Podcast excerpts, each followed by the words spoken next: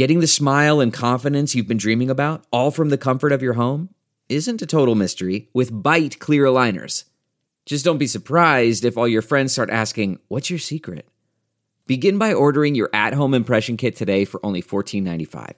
Byte clear aligners are doctor directed and delivered to your door. Treatment costs thousands less than braces, plus, they offer flexible financing, accept eligible insurance, and you can pay with your HSA FSA.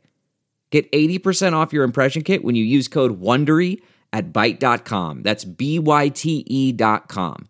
Start your confidence journey today with Byte.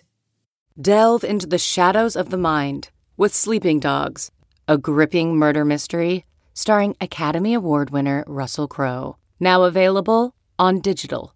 Crowe portrays an ex homicide detective unraveling a brutal murder he can't recall.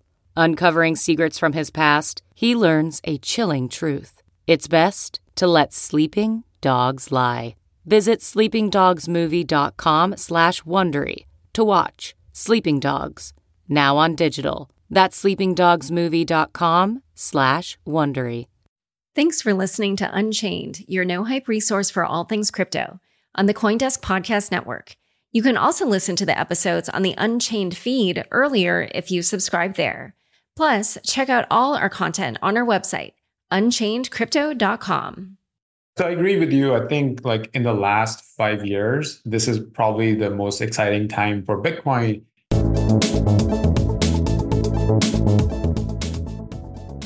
Hi, everyone. Welcome to The Future of Bitcoin. I'm here with Muneeb Ali, co creator of Stacks. Welcome, Muneeb. Thanks for having me. With iTrust Capital, you can buy and sell crypto in a tax advantage retirement account. Enjoy significant tax advantages, 24 7 access, and the industry's lowest fees. Vaultcraft is your no code DeFi toolkit for customizing non custodial automated yield products on any EVM chain. Join the referral program today and start earning rewards. Learn more at vaultcraft.io. Polkadot is a leading layer 0 blockchain with over 2,000 developers, and the Polkadot 2.0 upgrade will be a massive accelerator for the ecosystem. Join the community at polkadot.network slash ecosystem slash community. I'm super excited to chat with you. So, everybody, the title of this talk is The Future of Bitcoin. And I actually really love this just because the future of Bitcoin is at this huge inflection point right now. So, Muneeb, assuming you agree, what do you think the future of Bitcoin previously looked like and how has it been changing? Yeah, so I agree with you. I think like in the last five years, this is probably the most exciting time for Bitcoin. And, and it's for a couple of reasons. I think one is that we saw more innovation and activity directly on the Bitcoin L1. So we saw ordinals, which you know, um, you know, basically like Bitcoin NFTs, and and Ordinals saw enough like interest and demand from both users and developers that the trading volume for Ordinals actually flipped Ethereum and Solana, and, and it remained and remains there like pretty consistently.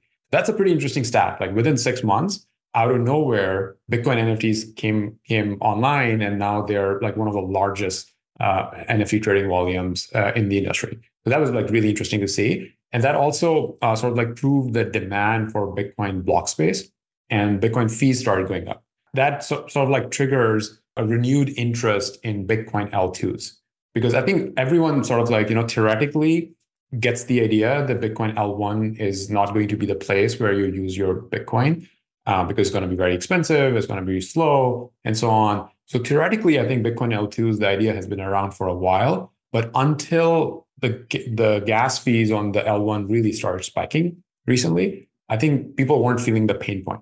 So as soon as like the pain point became very very real and it's it's like right there in your face, I think that renewed interest in Bitcoin L2s, which is a work that you know we've been doing at Stacks for a while, uh, and we started seeing like tons of other projects like trying to build Bitcoin L2s, which I think is really really good for Bitcoin as a whole. And we can we can get into some of the more details there. Yeah, I'd love to. But before we do, I do have one question because I'm sure, as you've seen, ordinals and also BRC20s have been pretty controversial with, you know, people like core developer Luke Dashjr saying that ordinals are an attack on Bitcoin. And I know, you know, you're a proponent of ordinals and all this activity. So, you know, if you were to kind of speak to that part of the Bitcoin community, like what message would you have for them? Yeah. So first of all, I think I'd like to uh, point out that Luke is just one person, right? Luke is one person, and he's had like controversial opinions on things all the time. So I would separate him out from other core developers. Uh, a lot of the core developers who are actual, you know, sort of like very active maintainers uh, right now, they're pretty supportive of Ordinals. They see that you know the chain chain is open and permissionless, and people can use it however they want. In fact, a bunch of core developers are actually doing work that helps things like Ordinals because Ordinals uh, was almost like stress testing the Bitcoin L1 network. And there were some edge cases that were showing in like the mempool or some other parts of the Bitcoin software that the core developers are actively working on. So if they thought that this is an attack on Bitcoin or something, like they wouldn't be doing the work that actually uh, sort of like supports like this this type of traffic. So I would just point that out. It's one person, uh, and I think that they uh, any of the attempts to stop ordinals have miserably failed in the market as well. Right, like miners continue to to mine them because they're collecting fees. Uh, they're sort of like gaining more and more traction. So I would I would say that the free markets sort of like speak louder than anything else. Like people can have their opinions, they're individuals. But I think what we should look at is overall the Bitcoin network and the Bitcoin market is actually fully supporting ordinals and there's no resistance, right? Like it's it's it's a it's a technology that's winning in the market.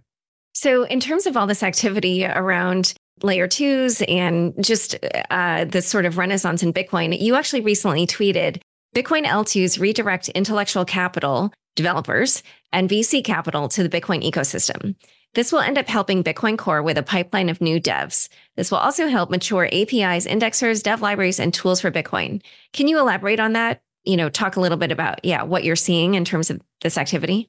Yeah, so I think um, I'll, I'll sort of like classify the time between like 2017 and last year, 2023, almost like five years, as a time where a lot of attention actually went away from Bitcoin from from the from our industry right?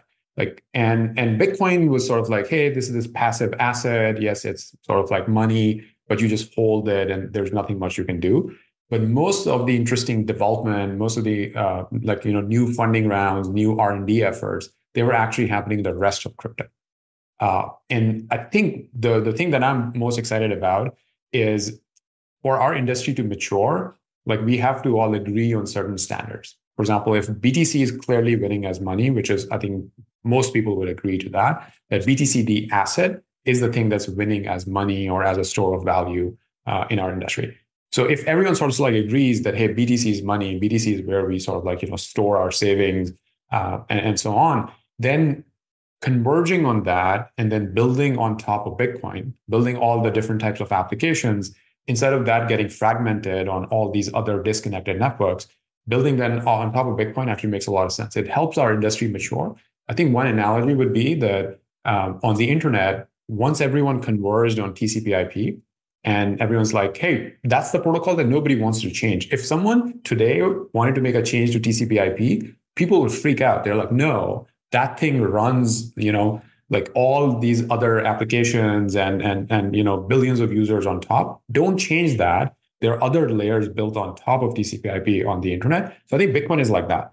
So Bitcoin can actually start to ossify, but that doesn't mean that we uh, there isn't going to be innovation around Bitcoin. I think most of that stuff is actually going to happen in L2s, which are sort of these uh, extensions to Bitcoin or other layers on top of Bitcoin. And they can have functionality similar to a Solana or Ethereum and so on. And the type of applications people were seeing, they would basically experience those applications with BTC as the asset. So if you want to participate in a decentralized lending protocol, uh, you can participate with BTC. If you want to do, you know, trading against stable coins, you can do that with BTC in a decentralized way, and so on. So I think this switch of, and, and there's already market evidence. I think so many startups are now getting funded for seed or even Series A stage uh, funding rounds that what wasn't happening before. So many developers are coming in, and there's this sentiment. Like I meet so many people who are like, "Yes, I was working in name your ecosystem that is not Bitcoin, but at heart, I'm actually a Bitcoiner. I always believe in Bitcoin. I hold Bitcoin. And now these people get excited that now they can actually work in the Bitcoin ecosystem as well, because these opportunities are opening up that just simply weren't there like two years ago. All right. So now let's dive into these different layer twos. Because, you know, for a while now, we've already had things like Lightning, we've had stacks, but then there's kind of uh, you know several new ones and i think they can actually be divided into multiple different categories. So do you kind of want to give an overview of the landscape? Yes so i think um, taking a step back i would say uh, that liquid actually deserves a lot of credit for being sort of like the first l2 and liquid follows a federation model right so there are a lot of sort of like trust assumptions that you're trusting the federation that is running the nodes or they have the keys to the multi-sig wallet uh, how you're transferring BTC. So that's like the first generation or sort of like the one end of the spectrum. And I think Ethereum has has actually done a lot of research on L2s uh, since 2017 uh, onward. And state channels is something that you know early on the Ethereum community looked at as well. Uh, so there has been some R and D on state channels, and Lightning is effectively a state channel. So it's in that category. Lightning doesn't have like a full ledger, uh, it doesn't have like full VMs. You can't write smart contracts. It's a state channel that sort of like settles on on Bitcoin and is really uh, focused on payments. And uh, the good thing about Lightning is that it's very trustless. So in terms of again, if you look at a spectrum, the most sort of like trustless thing would be that a user can unilaterally withdraw funds out of the L2, right? Don't need to trust anyone else. I can just send a transaction directly on the Bitcoin L1 and I can take my BTC out of the L2. Lightning actually qualifies for that. There are some sort of attacks that can happen, right? But putting putting that aside, uh, I think uh, Lightning basically is extremely trustless on that spectrum. And Liquid would be the other side of it, right? It's a federation, and you are completely trusting the the signers on the multi-sig for withdrawing your your BTC. And then there is like things in the middle, like for example, the stuff that we are building uh, with with Stacks called sBTC, Uh, it has a set decentralized group of signers and you need an honest majority of those signers to process the withdrawal from the L2 back, back to the L1. And then there are things like BitVM, which we'll get into more, that sort of like drastically lower that trust assumption. So instead of M of N, meaning honest majority, it becomes one of N. So only one honest party in the set is all that's needed uh, for withdrawing your assets out of out of the L2. And that honest party could be you yourself, right? So it's a, actually, I actually think that the difference between fully quote unquote trustless and one of N is actually pretty little uh, from a from a practical perspective. And I think that was also one of the things. So uh, a lot of people on in Ethereum and, and, and other places, they would criticize Bitcoin L2s as, hey, these are not really L2s because you can't, you know, uh, unilaterally withdraw your assets. Because on Ethereum, that's possible. Ethereum has full smart contract uh, language at the L1, so you can build those systems. And I think my answer to that is even honest majority withdrawals from a commercial and practical perspective, like they they they they can work. But then things like BitVM completely changed the game. I think that was the final sort of like missing piece because the, the cool thing about BitVM is you don't need any changes to Bitcoin L1. It, BitVM can be deployed without modifying Bitcoin at all. And I think that's key because a lot of people are skeptical about the timelines uh, that it would take for making any change to Bitcoin. So if your L2 depends on a change to Bitcoin L1, then people are less interested in it because they're like, hey, this is theoretical. This is not going to happen until Bitcoin can adapt. But because of BitVM, and now that sort of like criticism goes away, uh, you don't need any changes for for for BitVM. BitVM is already there. Still some you know uh, work happening before it becomes practical. I think it would require like six months to a year but it's there it's basically straightforward at this point. There's no like breakthrough needed. It's just like more engineering work that needs to go into bitvm yeah let's talk a little bit more about bitvm as far as i understand i guess it's sort of an optimistic rollup for bitcoin. So computation can happen off chain but then be verified on bitcoin and I saw there was a little bit of back and forth where um, I think people assumed that it would sort of create kind of like an Ethereum like environment on Bitcoin. And then the creator said he didn't necessarily see it uh, being used that way, but more like as an improvement on Lightning. Um, so can you talk a little bit about, you know, what you think it might be used for or, or you know, where you see the future with that? Yeah, so it's, it's, it's very exciting, right? So basically the key discovery with BitVM was that so Bitcoin's existing script is very limited on, by on, on, on by design on purpose, uh, so that the attack security attack vector is uh, pretty small. And what what uh, Robin Linus discovered was that you can break any program into logic circuits. So think of logic circuits as like you know the lowest level uh, way of of expressing a computer program. and just try to run the logic circuits directly using the Bitcoin existing opcodes, right? And that works. So it's almost like discovering that Bitcoin is accidentally Turing complete, right? But but obviously that that is very very inefficient. Most of these programs are off chain. Uh, so whoever wants to run the program, the the most of the logic is off chain, and just the verification and the proofs they happen on the L1. Right. So people who are more familiar with Arbitrum, the fraud proofs model, I think that's probably the best analogy. That if you think of Arbitrum L2 as the off-chain component, like whatever you're doing is, is off-chain. Um, and in Bitcoin, the off-chain component is a little bit different. It's not, not like Arbitrum, but just as an analogy, the important part is that there can be fraud proofs.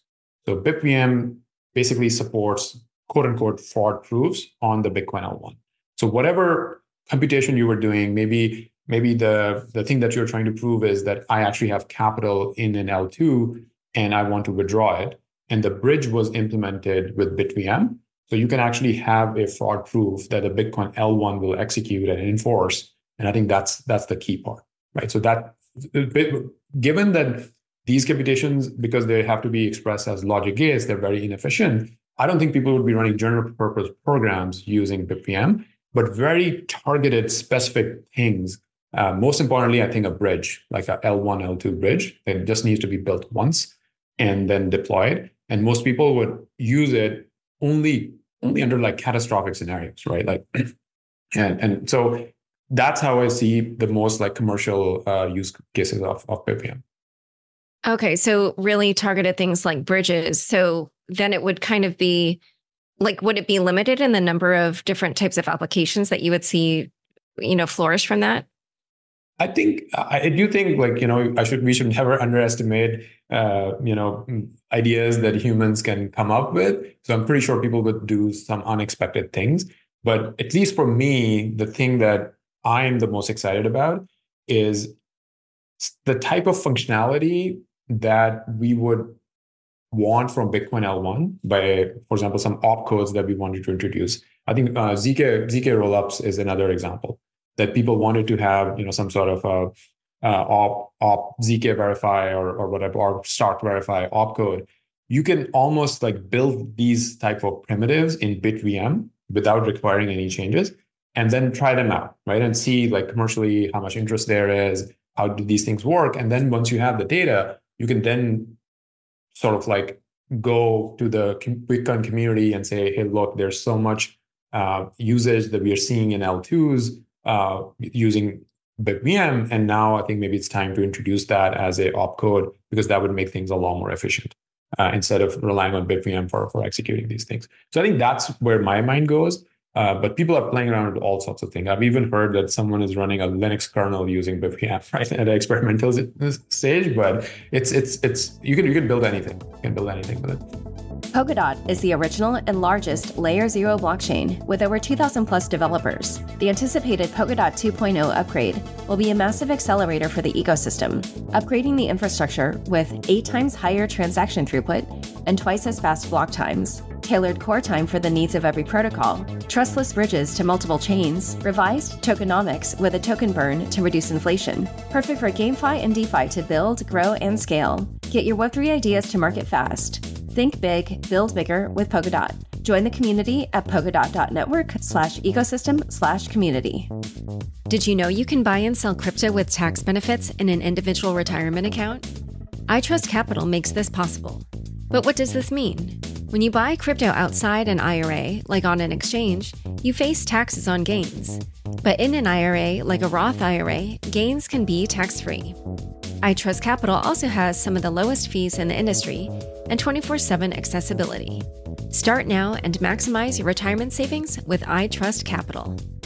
Okay. Well, there's, I mean, so many layer twos. When I went to do this, the research for this, I thought I knew of a number. And then when I did more research, I was like, oh, it's like two or three times what I even knew about. So I'm just going to throw out a bunch of names. I saw Ark, Babylon, which is, I guess, something related to Cosmos, Botanix, um, Citrea, which is a ZK rollup, Interlay, which involves Polkadot, Mint Layer, which sort of DeFi, RGB, Threshold Network. Like there were just so many. So I don't know if there's any particular. I mean, obviously, then you have Stacks, but I don't know if you want to call out any of these other ones that you're especially excited about or or why. Yes. So I think the thing I'm excited about is tons of experimentation, which is amazing, right? So I would say even a year ago, um, I was sort of like the more lonely voice in the industry, trying to educate people about Bitcoin L2s and why they're important and why why I think that they could be a very very big deal. And now it's a category, right? If there are 20 plus or 30 plus projects doing something, it automatically sort of like becomes a category in the industry, just like you know alt L1s or faster competitors to Ethereum was a category. And then capital comes in, developer comes in, people build like their different designs, and then they go and compete in the market. So I think that's that's going to happen in the Bitcoin L2 space. I I uh, big Ethereum L2s, for example, are already like a 70 billion market, right? And I think Bitcoin L2s are likely going to be larger than that. Like my my guess is like 100 billion plus market. And when people see that, then they see commercial opportunities and they want to come in and, and try to pursue them. And I think that's how free markets work.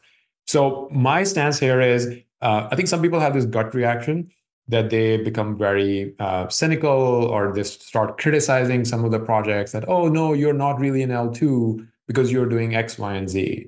Uh, I think my response is a little bit different. I think my definition of an L2 is very broad. What I care about is BTC is being used as the asset, right? So if BTC is being deployed in applications, even better if BTC is the gas asset. That is something that you know uh, Stacks is, for example, look into it as well. People can just pay gas fees. There's a proposal out there. People can pay gas fees in BTC. BTC is, is the primary asset that is getting deployed in smart contracts and DeFi applications and so on. To me, that's a Bitcoin L2. And then you get into how security works, and security is like bridge security, and then your consensus right? And there are different models, and let people experiment with all sorts of different things. Be very upfront about uh, sort of like what is your design and what are the what are the trade offs. So th- that's sort of like exciting. Uh, I, I would typically when I, I would look at L, L2, I would look at three things in, in general. One would be bridge security. So I think one end of the spectrum is that Liquid is sort of like you know a federation. You're trusting the multi-sig signers, uh, and that's the bridge security. And then on uh, on the other end, you have something like Lightning, which is you know completely non-custodial in a way. And I think BitVM to me is actually pretty close to completely uh, non-custodial. Some people might disagree with that, but I think one of end security, from, from a practical perspective, is very, very close to being completely trustless.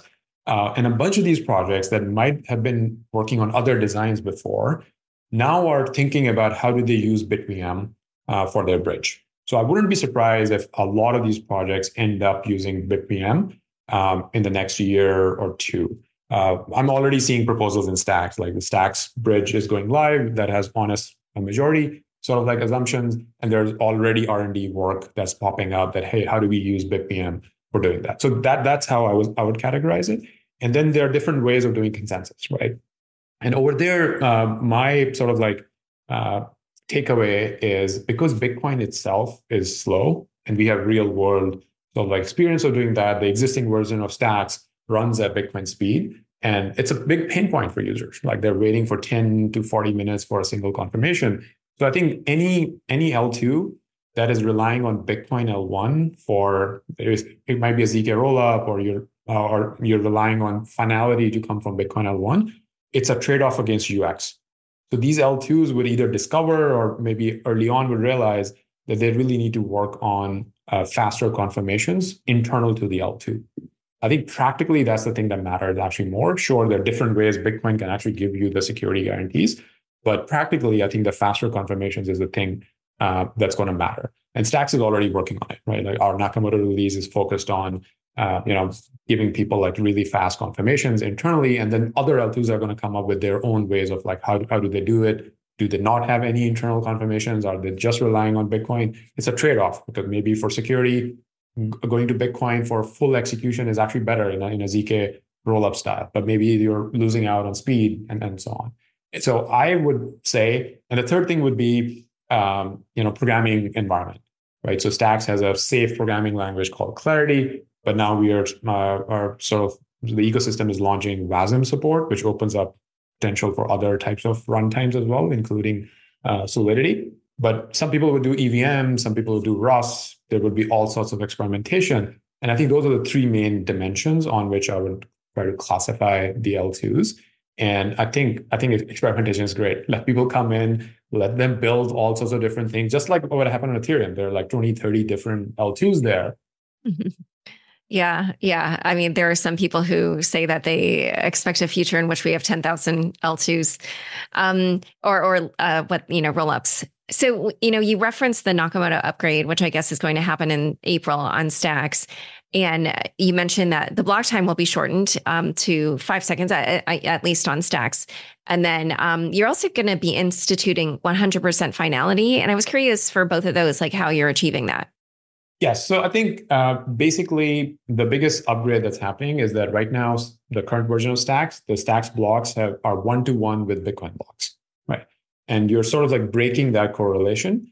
And we can have cryptographic proofs that time is passing after after a Bitcoin block, right? So whatever frequency there is, and and, and now once you once you have those primitive in place, you can actually keep keep upgrading and keep improving the the, the latency as well, right? So uh, that's that's sort of like the key breakthrough that we can tell time, like cryptographic proofs of time passing between Bitcoin blocks. And then we have a much faster consensus. So there are validators that are sort of like signing these blocks in, at a much faster speed. And then when a Bitcoin block arrives, then everything settles on Bitcoin, right? So you get the, let's say you were trying to do a BTC transfer on the L2, you're probably paying like cheaper ga- uh, gas fees and you get a faster confirmation. So today, I think something like $700 million is locked on stacks. So it's that capital that is signing off on like, okay, we sign off on the transaction and it's not going to reverse. But as soon as the Bitcoin block arrives, then the security guarantee is Bitcoin finality, right? So, so for someone to reverse the transaction, they would actually have to go and attack the Bitcoin L1 chain and try to reorg Bitcoin blocks. So transaction ordering and finality comes from Bitcoin, which I think from a practical perspective is really great because if a user wanted to do an L1 transaction, they have to wait for a Bitcoin block until they get a, a, single confirmation. The L2 user would have the same experience. They would just get the faster confirmation, stuff goes through, but as soon as the Bitcoin block comes, their security guarantee is now comparable to the Bitcoin L1 transaction that you were doing. Huh. Okay. Interesting. Um, so now I want to ask a slightly contentious question. Um, I'm sure you've heard this kind of thing before, but you know why why is it that people would want to do all this on bitcoin when a lot of this functionality already exists on ethereum or solana or any of these other smart contract chains? Yeah i think i think the first answer is that uh, imagine there's a trillion dollars of btc capital that is just sitting there. Like you look at eth uh, a lot of eth is actually actively deployed in smart contracts and applications and is earning yield and so on. So i think it's just a market force. Like imagine if even, you know, I think 25% of ETH is deployed or something, that's at, at Bitcoin's current market cap, not future market cap, current market cap, that's $250 billion of capital that's just sitting there for developers to come in and sort of like do interesting things with it. So I think one is just the market pull uh, of like how large uh, a capital based BTC is. And I think the other thing is Bitcoin has established itself as the most sort of like uh, secure chain as the number one brand name. Even in terms of active addresses, Bitcoin is up there. Like it has the most number of active users on on on a daily basis. Sometimes Solana flips it, but you know Bitcoin is up there. So it's a very large user base. And I think Ordinals sort of like showed us that people value their NFTs more on Bitcoin. When it's secured on Bitcoin, they value it more because Bitcoin's block space has that premium. And I think same thing with uh, BTC DeFi as well. So we have seen like several false you know, sort of like uh, starts to Bitcoin DeFi when Bitcoin DeFi weren't really there with Taproot, but it was over marketed. But I think when when it actually happens, when people are able to deploy BTC capital into all of all of these applications that we've seen on Solana or Ethereum, I think users are just to uh, sort of like intrinsically know that BTC is more secure and more valuable. So these applications can actually gain a larger capital base, more users, and so on. And I think that's that's the exciting part. So, you know, earlier when we talked about the inflection point in Bitcoin, what I find so fascinating is that all the news has been about the ETFs recently, and yet that didn't really come up. Um, but it's been a big catalyst to price. And then also coming up, we have the halving. And I just, you know, thought um, uh, you know, I, I, wanted to hear kind of your thoughts on where the future of Bitcoin is going when you look at like that whole picture of kind of TradFi, the tech happening, and then the software just chugging along and doing what it does every four years. Yes. So I, I think um, basically the, the way I think about this is some of the more like larger institutions and uh, especially uh, institutions that are more risk averse, they sometimes stay out of an industry until it matures to a certain level.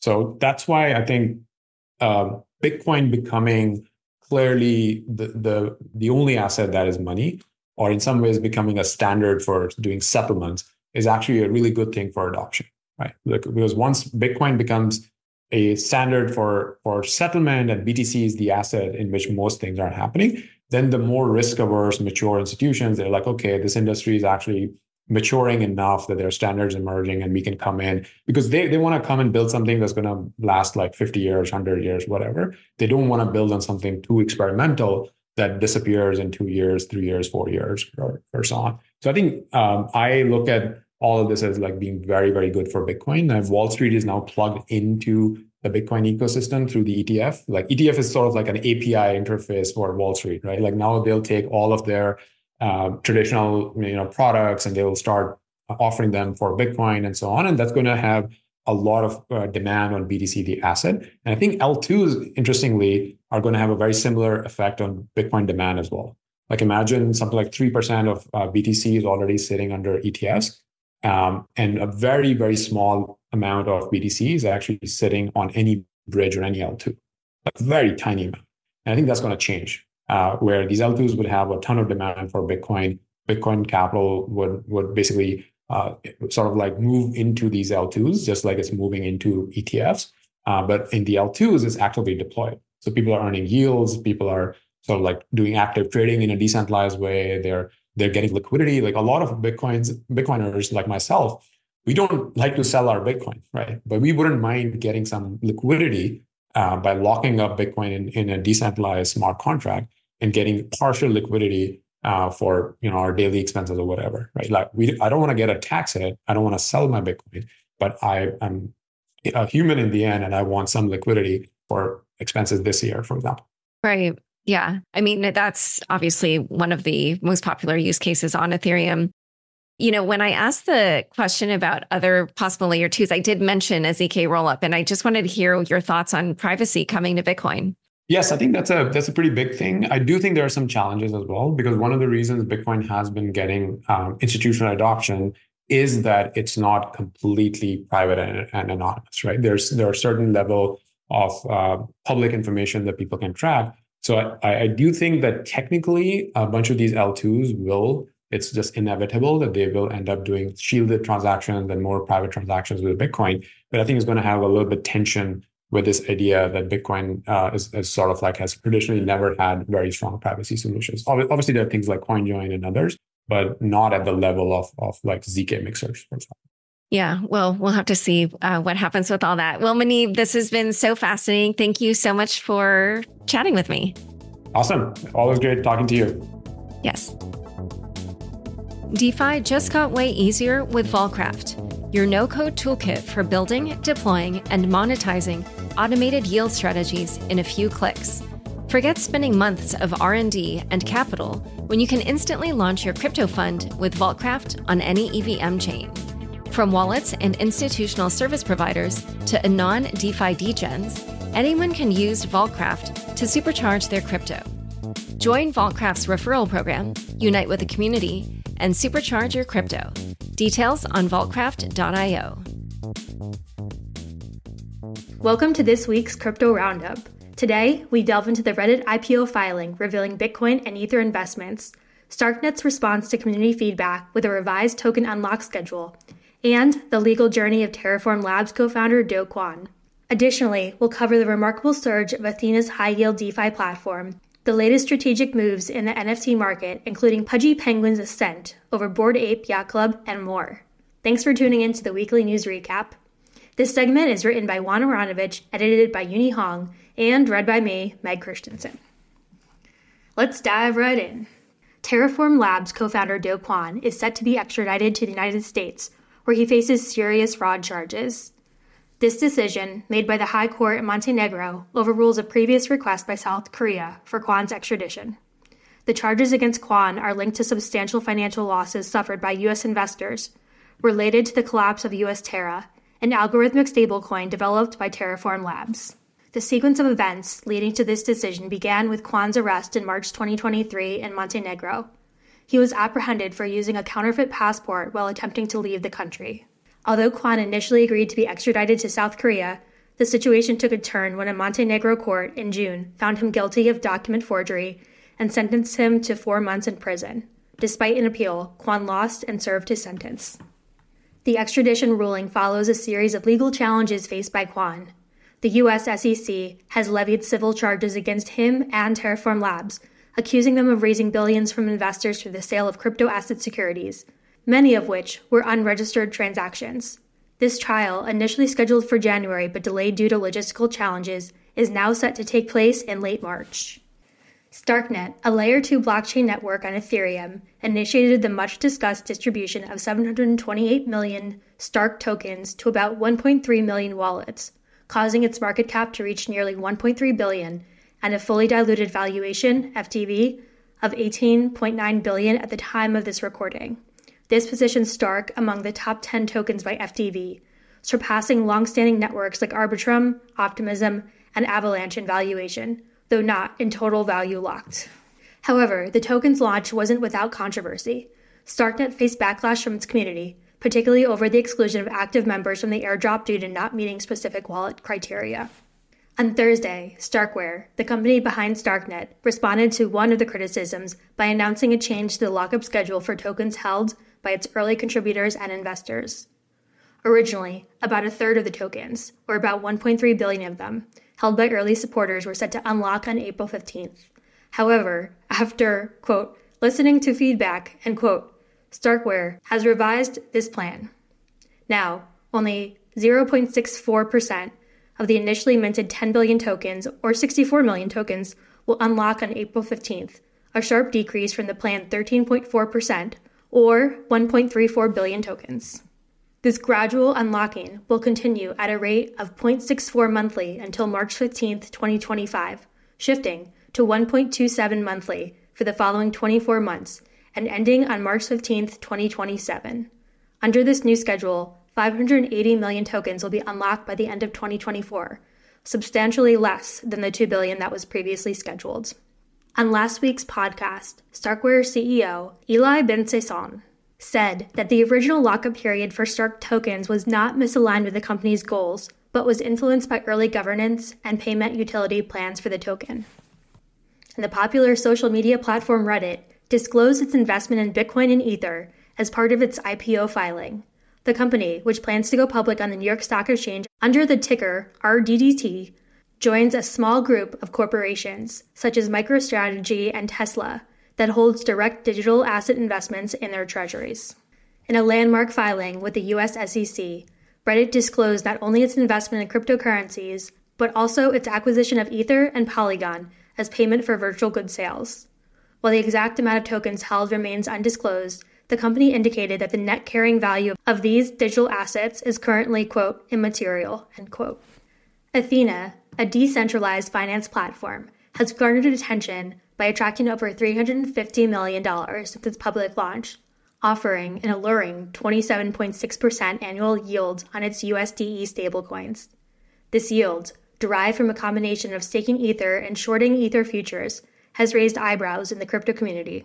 The platform operates by allowing users to deposit various stablecoins and receive USDE, which can then be staked or supplied to other DeFi platforms for additional yields. However, skepticism surrounds the sustainability of Ethena's model, particularly its reliance on high funding rates from short positions and the inherent risk involved. Critics point out the potential for a decrease in Ether's funding rates, which could undermine the high yields and threaten the stability of USDE.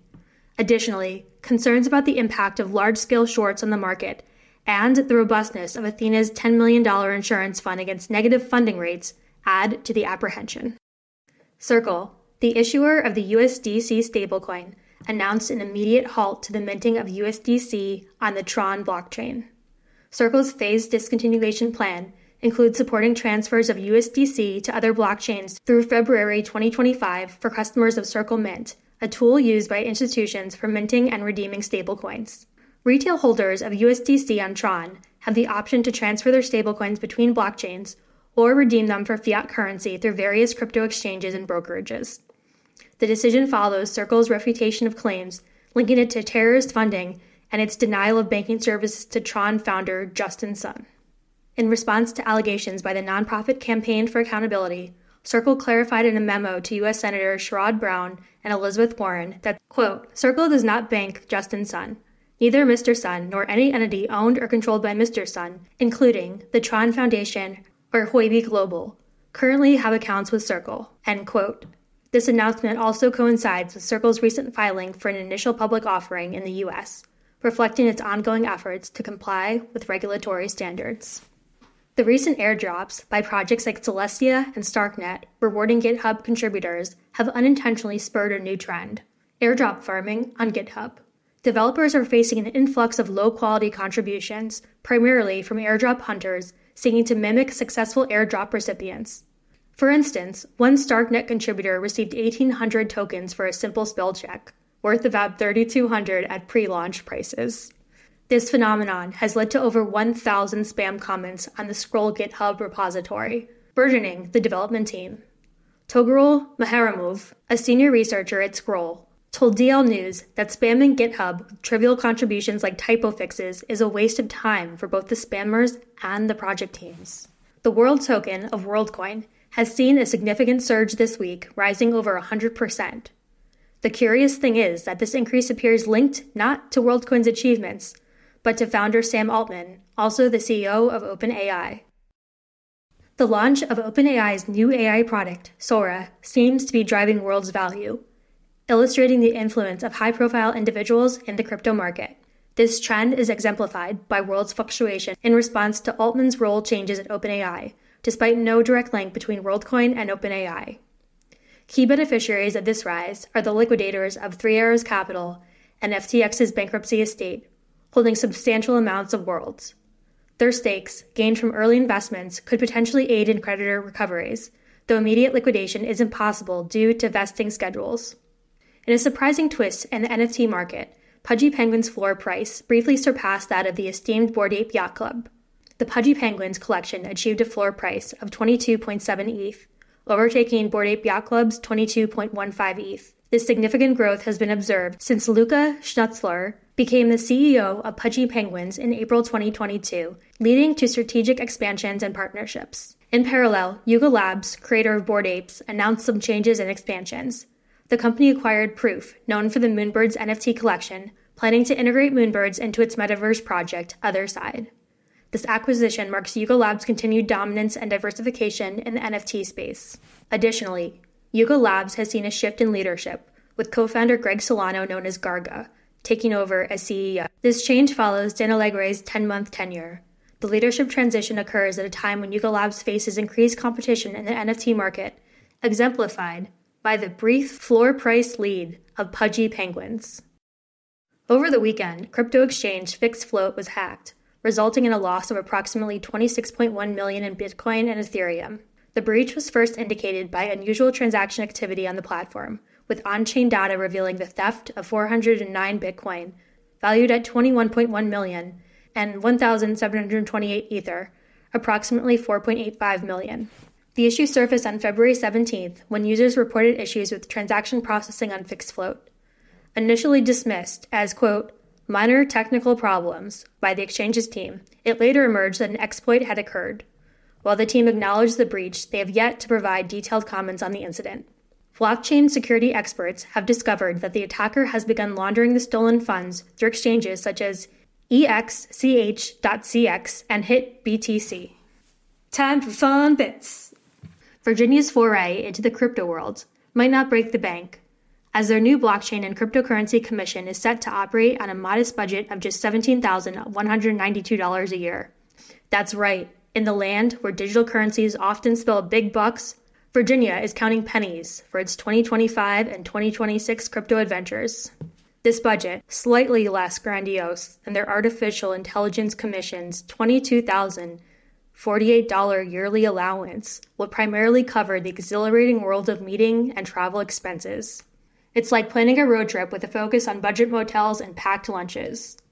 With 15 members on board, the Commission is tasked with demystifying blockchain and digital assets, all while keeping an eye on the fiscal odometer. It's crypto advice with a side of budget friendly pragmatism. Virginia's message you can explore the exciting world of cryptocurrencies without splashing the cash. And that's all. Thanks so much for joining us today. If you enjoyed this recap, go to unchainedcrypto.substack.com. That is unchainedcrypto.substack.com and sign up for a free newsletter so that you can stay up to date with the latest in crypto. Unchained is produced by Laura Shin, with help from Nelson Wang, Matt Pilchard, Juan Aronovich, Megan Gavis, Shashank, and Margaret Correa. Thank you so much for listening.